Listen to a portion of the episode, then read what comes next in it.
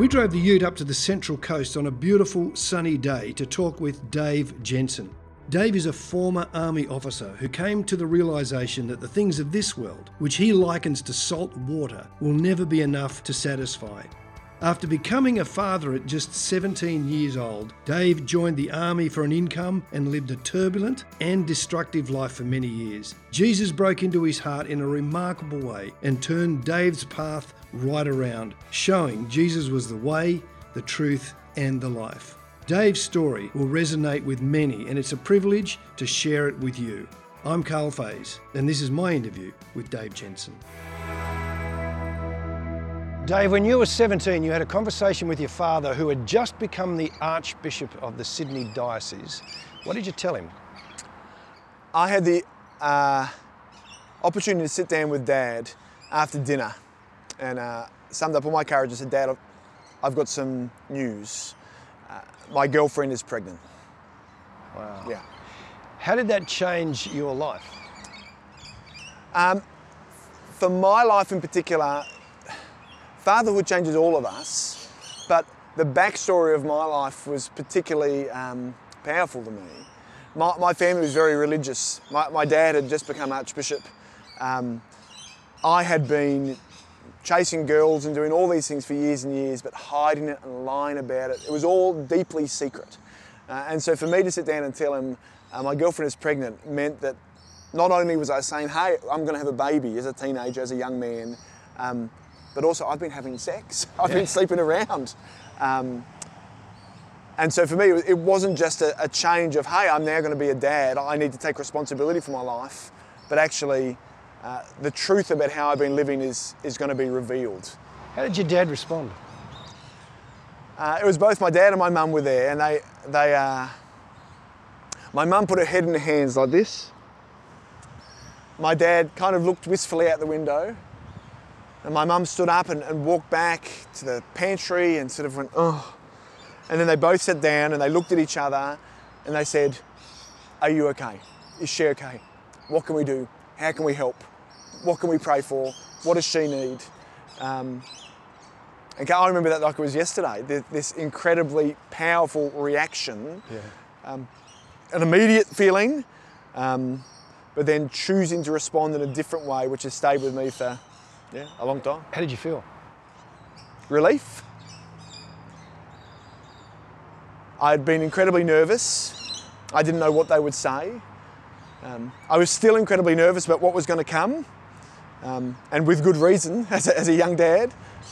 Um, but just the assurance and the relief of hold on, my parents' faith and my parents' convictions, they're not just for the good times, um, they're for every time. They don't bend and shake. Uh, they're always here. Um, I felt safe. Yeah. Did you call yourself a Christian then? Yeah, I did. I think um, I had a, a faith, an understanding that there was a God, He was real, that Jesus lived and died and rose from the dead. Um, but as I looked at other Christians and I saw their passion and their, their real love for Jesus, um, there was a part of me that knew actually that's not me. Mm. So I, I knew it was theoretically true in my mind, but I knew in my heart, um, probably deep down, if you'd really dug in, I would have had to say, if that's what a Christian is, if those people, that's Christianity, that's not me. I don't have that. Yeah. Was it automatic that you were going to get married, or was that something you had to go through? No, it wasn't automatic. Um, my uh, girlfriend at the time and I had, had a bunch of conversations um, about the baby before we told anyone. And then um, a bunch of decisions. And I, I, praise, I praise God for His work uh, in my life that we made the best decision ever. Um, but then after that, I think I felt a real sense of um, uh, obligation to step up, to be a man. Mm. And for me, in my mind, with my background, I, I thought, well, what this looks like is marriage. I, I, need to step up. So it wasn't my parents or her parents um, it was something that I thought, oh, I should do this. Yeah. I want to do this. Yeah. Then the armed forces became a part of your life. Why was that? So fast forward a few years, I'm there. I'm a father with a little girl. I got a wife. I'm married at this stage. Got a wife, um, but I couldn't hold down a job. I'd gone to university and bummed out. I was terrible. I'd ended up being a furniture removalist, but um, I, I had the, the body of a twig. I couldn't lift anything. It was terrible, terrible at it. Um, one day I was catching a bus and I saw on the side of the bus um, an advertisement for the army, which said the army, the edge. And I honestly, Karl, I looked at this and I thought, the army, how hard could that be? It can't be that hard, surely. So I, I actually that day got that bus and I um, went to the recruitment office in the centre of Sydney City. Um, and I went in and spoke to a sergeant and said, oh, I'd like to join. And he said, Have you been to university? And I said, Yes, I didn't pass, but he goes, Good, you should be an officer. And I said, What's an officer? And he said, It's paid more. And I said, Great. and like many of our uh, wonderful servicemen and women, um, I joined the army because I love my country. Um, but I also joined the army because I needed a job. Yeah. Yeah. And I thought, hey, here's a, a, job I could do that I could be proud of, but that has security, um, that is well paid, um, so I could actually look after my family, not be dependent on my own family to, to live. So it'd be fair to say you didn't understand what the armed forces was really about. I didn't have the foggiest. What about your wife? No, no, no idea. My, my wife um, uh, is Irish, yeah. uh, from County Donegal in Ireland. Um, so her knowledge of the army, uh, I mean, Northern Ireland and the army, these are very controversial backgrounds, as, as we know, and um, the Australian army, her knowledge of that was zero, uh, and so her knowledge of what it meant to be an army wife, for example, was completely zero. In fact, when I ended up joining and I then discovered, hey, this might have to result in me going overseas and getting shot at, and it might result in me having to live in different parts of Australia, and um, these things were all news to me. And that's the level of intelligence you're dealing with here, Karl. I, I really thought, oh, this will be a nine to five job. Um, and it wasn't until I joined that I realized it's anything but. Yeah. It's actually not just a job, it's an identity, an all consuming thing. Yeah. So, how did the army change you, Dave? I joined the army as a um, undisciplined, um, lazy, uh, unfocused, uh, bum, I guess. You were a fabulous recruit, clearly. Perfect recruit. and I remember stepping out the bus. You know, you're on the bus with a bunch of the other recruits, and you step out, and you're met by a wall of sergeants with their slouch hats on. And we think slouch hats are this admirable thing in Australia. They are, but they're also a very intimidating thing, which you, you know, they, they, they create this persona. And you meet these men, these platoon sergeants, and suddenly you realise this isn't a joke anymore. This is real. Yeah. Um, and you're not in Kansas anymore, this is going to turn ugly quickly Yeah. because they start screaming at you as immediately as you get off the bus. Um, I think for the first six to eight weeks was the time in the army where they, they shave your head and you're learning to march and learning to. And you think, oh, they're just getting you to do things, but that's not what they're doing. They're rebuilding you as a person, a person who will take orders, a person who will listen, a person who will obey and act. Um, and they're very good at it. And so by the time I came back from my initial boot camp, which is 12 weeks long, um, I was a completely different person. I thought differently. Um, I suddenly had discipline and drive. Um, I thought critically about myself, but actually also about others. Um, and those ethos, that ethos of the army, I actually think is a wonderful thing and, uh, and certainly stayed with me in my time. But in addition to that, th- there's a part of the army which is ugly. Um, and that's generally concerning the fact that uh, for young men in particular, um, it's a very macho environment, chest beating. Um, you're always trying to big note each other and intimidate one another. Um, and it's also a, an environment which has a lot of uh, drinking, womanizing, and violence. I'm not approved by the army hierarchy, but it certainly just exists within there. Like a footy team all the time. That's your job. Yeah. And so I went from a young guy from a Christian family who couldn't get up before 11 to suddenly being a guy a year later uh, who would be getting in fights in the pub every single week, um, who began to chase women a lot, even though I had a, a wife and children at home, and a guy who became very, very critical of everyone else around me, uh, who began to think uh, of myself as higher than anyone else because I was in the army. Yeah. You had a second child, but that sort of lifestyle is not particularly good for a marriage. What happened? Um, the marriage was going badly. Uh, it was falling apart. And we decided to do something uh, which I, I wouldn't recommend to anyone, which is to say, hey, let's have another baby. this, this might fix things. Um, but unfortunately and tragically, um, by the time my, my son was born, um, the marriage had dissolved. And um, a week after my son was born, my battalion uh, was deployed to East Timor um, for I think it was eight months with it, with two days' notice. It was a quick re- reaction force, and um, I remember sitting there holding my child and speaking to my wife and agreeing with one another. This is it. It's over. And what it would look like when I got back, we didn't know, but it, it wouldn't be marriage. It would be done.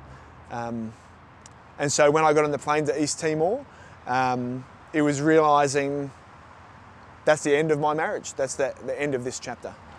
That's such a mix of emotions because A, you're deploying to go overseas into a war zone and you're walking away from marriage. How are you coping with all of that? I got my head and I put it firmly in the ground and I just avoided it. I just couldn't think about it. It was incredibly painful when I would dwell on it. Um, so instead, I threw myself into the deployment, which you have to do anyway, and that was actually helpful. Um, I threw myself into the situations and the circumstances around me. Um, I avoided thinking about home as much as possible. Uh, and even then, when um, I got the news, I think a month or two into the deployment, that my uh, wife was leaving back to Ireland with the children and taking the kids, um, Karl, I'm ashamed to say that I, I didn't care. I thought, okay, well, that's life, moving on. And I'd become so callous and so hardened um, of heart that actually there was a part of me that was relieved and thought, oh, well, the, the pain of our difficult marriage is over. And actually, there was a part of me that was excited. The thought of I can go home now in six months' time mm. and I can do what I want, whenever I want, however I want, with whoever I want, and not have to lie anymore. I can just be me. This podcast is brought to you by the Ministry of Olive Tree Media. Our vision is to create a library of resources that tell the story of the game changing message of Jesus. This interview was recorded for our latest documentary, Faith Runs Deep. Our other award winning series, Jesus the Game Changer and Towards Belief, plus many other small group, church, and school series are available on our Watch Plus platform for a small monthly partnership. As you partner with us, you not only get access to compelling video content and interactive discussion guides, but you also support the creation of more resources that help share the gospel message. To become a partner and get access to Faith Runs Deep, visit olivetreemedia.com.au. I've spoken to a few people who are in the armed forces, and I, as a person, would think you told you're about to go to a war zone, and I would feel kind of afraid of that concept. But many people in the army is like, bring it on. Mate, is, is that the case? Yeah, you're 100% right. I remember being struck by, um, in my early days in the army, people spoke about deployments, whether at Timor, Afghanistan, Iraq, with excitement. And I remember sitting there, I'm still in the mind of a civilian, being like, what do you mean? Surely, surely we don't want to go to those places. Yeah. But um, the culture of the army is um, put in such a way as that's the goal. That's what yeah. you want to do. Yeah. And if you don't do that, it's like training for a game and never playing. Wow. Um. So no, there's a real excitement that comes with it in regard to putting your skills to practice, but actually also that comes with it is the pride of yeah. serving your country. Yeah. The pride of medals. So one of the things that people are always worried about in the army is not having medals. Medals is a thing of showing I'm okay. experienced. So okay, you yep. listen to me. Yep. And so when you deploy, you get medals, you get experience, you get credibility. Was there any time that you were like really frightened when you were over there? Yeah. Uh, Timor was a funny conflict in the sense that, um, listen, tr- truthfully told, it was dangerous. They were they were attacking each other, killing each other. Um, but for the Australians, we're there as peacemakers, um, so we're trying to be really policemen in a military yep. sense. Um, but it wasn't without danger. Yeah. Although much of it was sort of heightened by your own sort of sense of what was going on. Yep. Uh, we got shot at.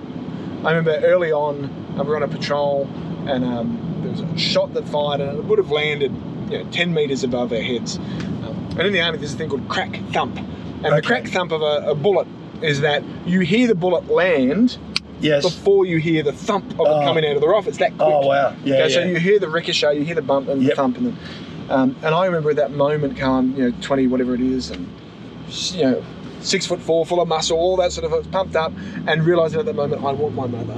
I want to go home. I don't want to be here anymore. This is, this is, Yeah. oh my, I could die here. If that was two meters shorter, I could die. Wow, wow, and, and but you don't say, tell anybody that.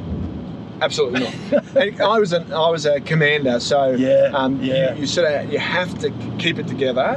Yeah, Um, yeah. But internally, no, no, it's like the duck on the water. You know, you're, you're pedaling around inside. Wow, And, and of course, wow. it does things to people. Intense Yeah, um, danger, um, and and Timor's no Afghanistan and Iraq, of Yep. course.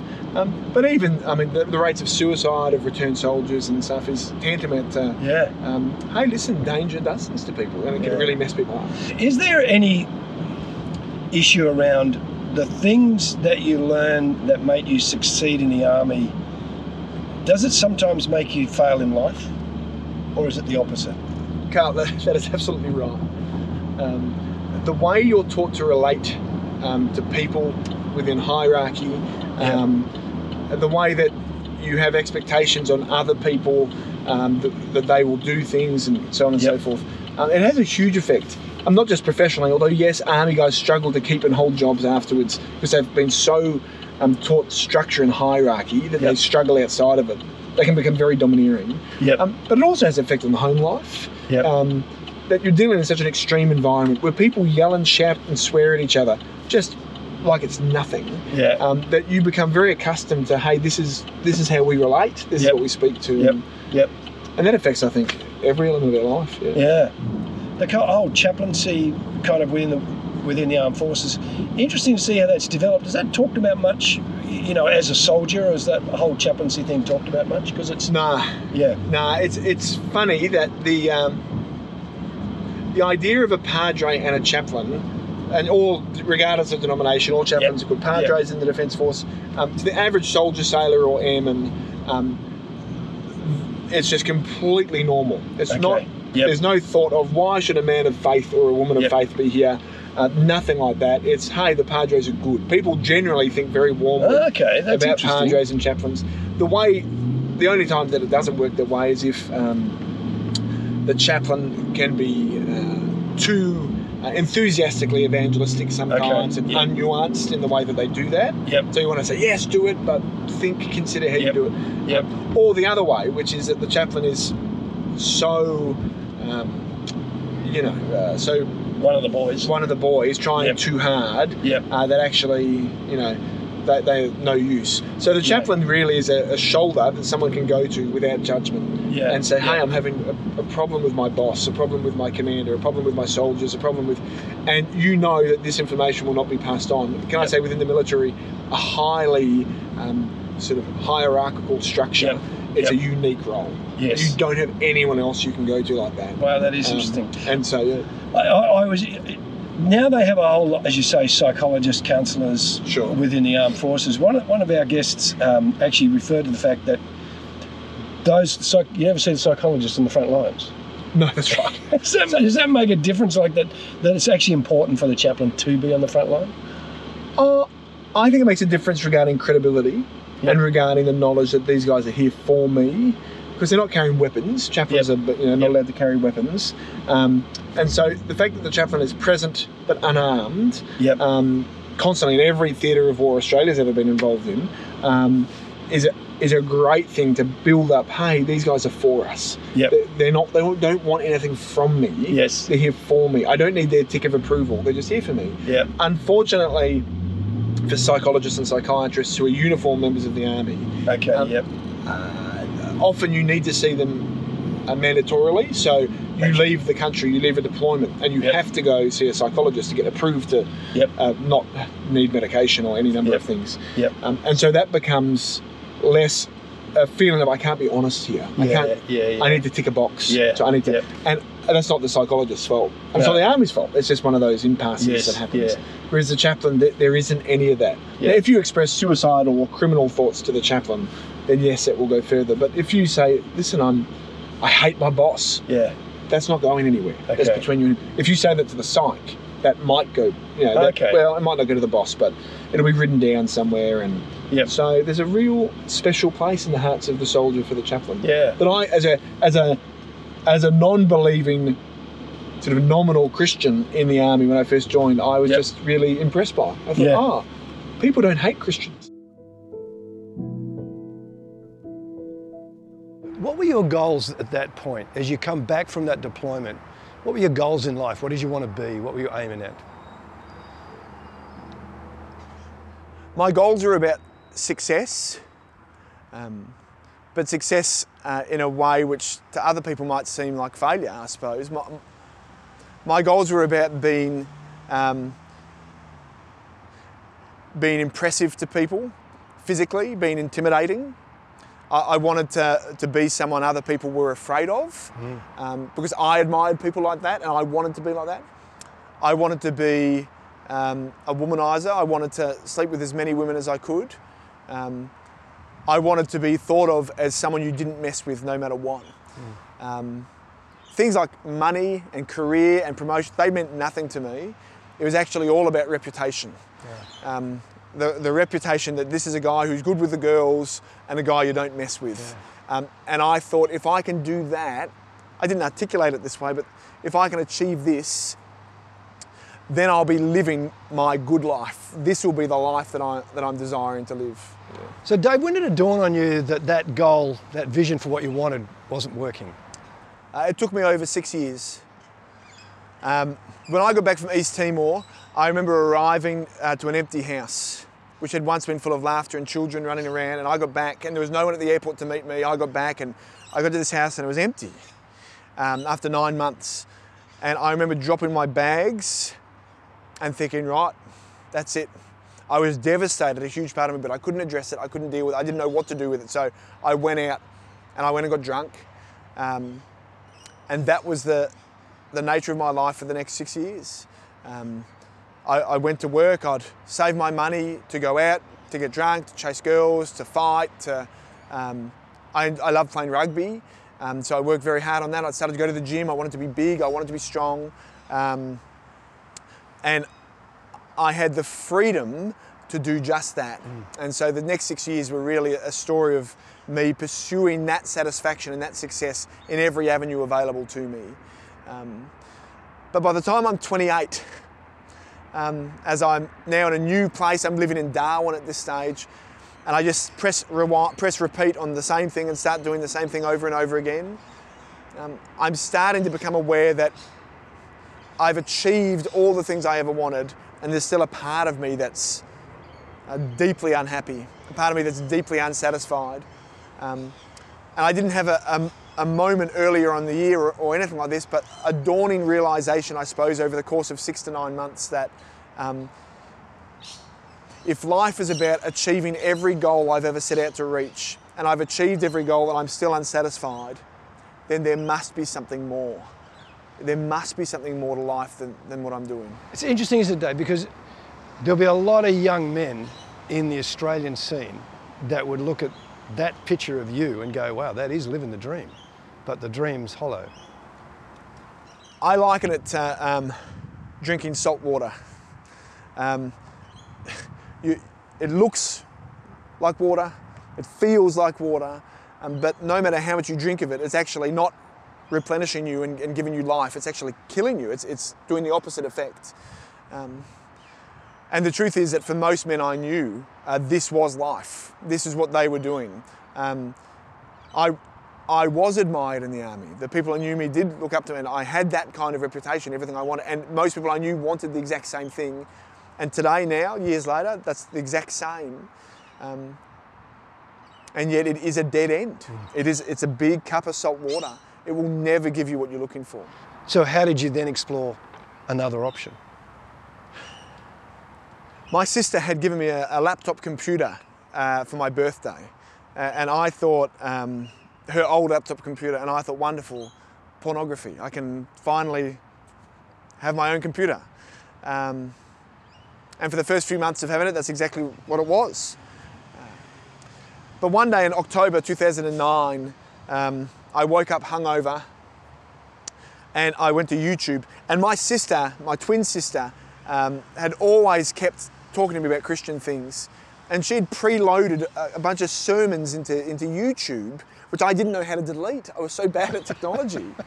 Um, and these weren't big, profound sermons, just simple sermons about Jesus, about what he'd done. And so one morning I woke up and I, I just found myself on YouTube and I clicked on one of these sermons.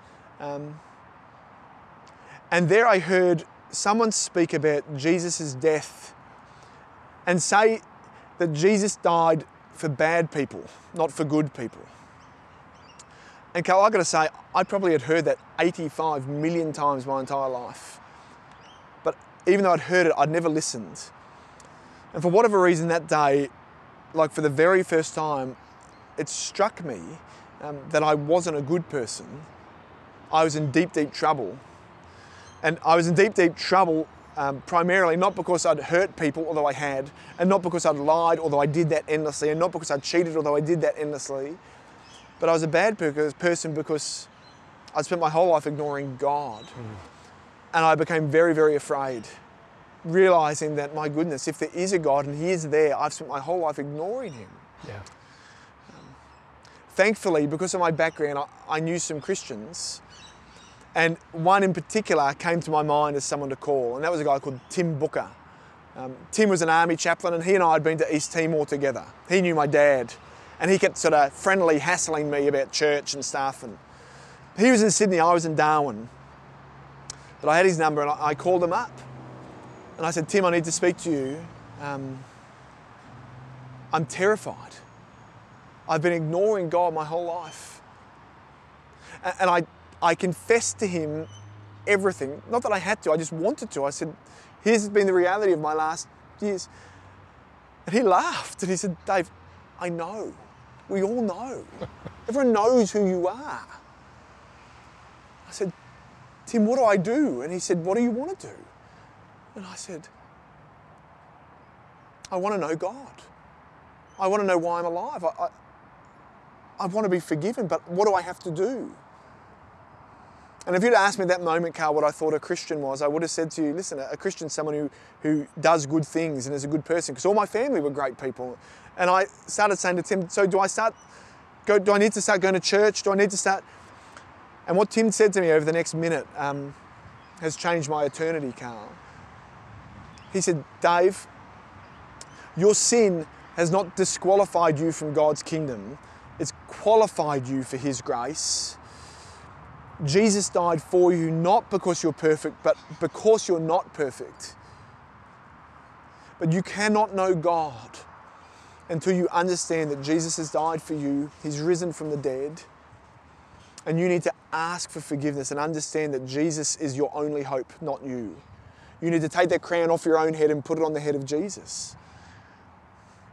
And I said, Tim, how do I do that? I, I think, yes, it's true, but how do I do it? And he said, Dave, you need to, you need to get real with God today. You need to pray to Him. And I said, Tim, I've prayed a hundred times before, mate, a million times. And I had when my wife had left, when whenever I was scared, when someone shot at me, I prayed. And he said, I said, how do I know that God's listening? And he said, uh, pray until you know. Pray until you know He's heard you. And so um, I put the phone down and I leant on the side of my bed and I hadn't cried for a decade. And I, I cried out to God to forgive me. Wow. Did you feel it? I felt intense grief. Mm. I felt intense shame and regret as I considered everything that I'd done and the way that I'd treated God.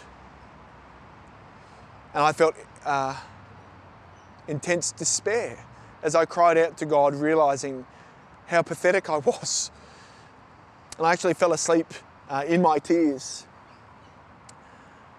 And Cal, I stand here before you today just to say that the next morning there, there wasn't a shining light or an angel in my room.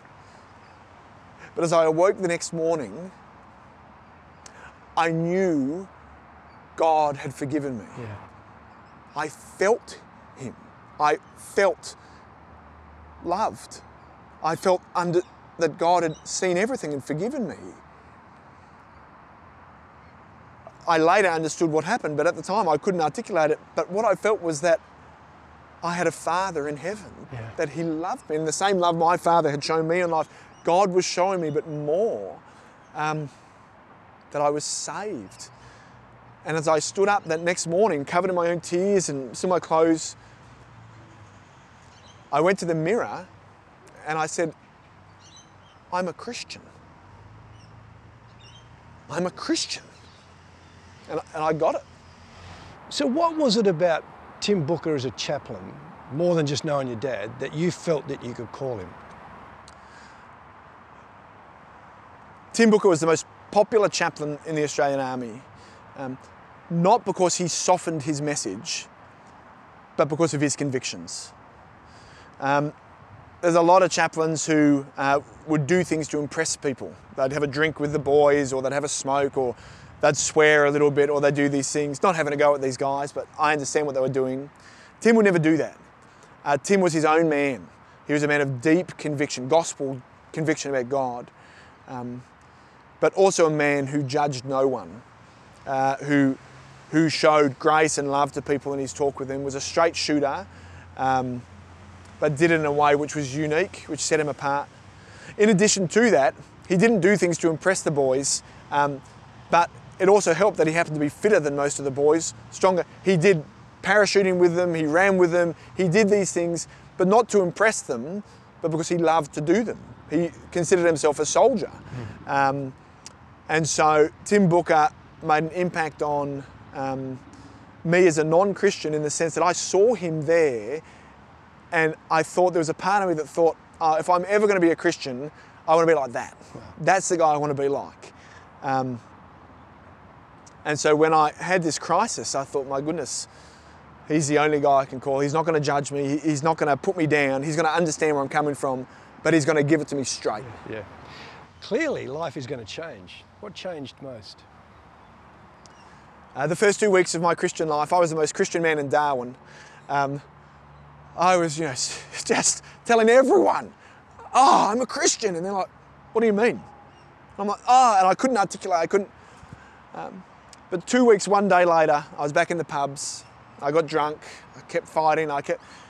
And what began for me next, Karl, was a journey over, particularly over the next two years, of disentangling myself from my sinful, my, my, my behavior which just rejected God again and again. For me, it was pretty extreme because my life looked like violence and, and uh, promiscuity and alcohol. And, um, and so for me, moving away from those things, um, when, I, when I would slip up, it wasn't like, oh, I've, I've told a lie. It was, oh, I've fallen asleep drunk in the gutter. You know, this has happened. I've done these things again. But what I began to realize over time was two things happened. One, for the first time ever, I began to hate the things that I did. Mm when I'd get drunk or when I'd chase a girl or when I'd. Previously, I'd been proud of those things, but something had switched inside of me. Now I looked at them and I just thought, what have I done? Yeah. And over time, God used that to make me go, I don't want to do that anymore. He changed my desires. The second thing that happened to me primarily, though, was I realized after around a year um, that if I was to stop um, being in these situations where I'd be drawn into my old way of living, I needed to replace them with something, something good, something wholesome and healthy spiritually. And so I joined a church. Yeah. And I realized as I joined that church, smoking out the front before my first time, and I got tats everywhere and feeling, oh, they're going to hate me, they're going to judge me. The reception I received in this church was not that, it was that.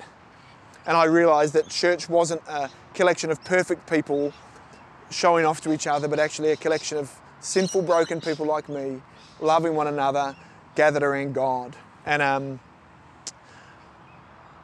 joining a church and hating my sin um, was the path God gave me. And later I discovered that He does for everyone um, to, to draw me out of this destructive behavior I was in um, and actually live as a Christian. And still being imperfect and still sinning and still stuffing up all the time. But realizing as I do that, that God's love never ends, it never fails, um, and growing in that. You did more than join the church. What do you do now? Yeah. Yeah, I, uh, I ended up joining the family business. I thought, well, listen, this can't, you know, surely, surely if I can get a job doing anything. No, I, after three years in the army as a Christian, um, I'd run out of people to tell Jesus, to, to talk to about Jesus. I was that guy, if you know what I mean. I just, I love telling people about Jesus. Um, and some of my friends became Christians. It was a wonderful time. But more than more than that, uh, many of them were very hostile and very angry and aggressive. And um, and I realised even when I was facing this anger and hostility, I didn't mind. It was okay. I didn't hate them back. I loved them, and I was happy, and it was going to be okay. Uh, I began to live for God, not for my reputation. And so I felt, uh, as I spoke to my pastor at church and, and my Christian friends, they said, listen, well, why don't you consider ministry? And I laughed. I thought, you're kidding. There's no way. And so two things happened. I, I actually said, well, I'm going to I'm going to apply for a ministry job to be a school chaplain, and I'm going to apply for the police force.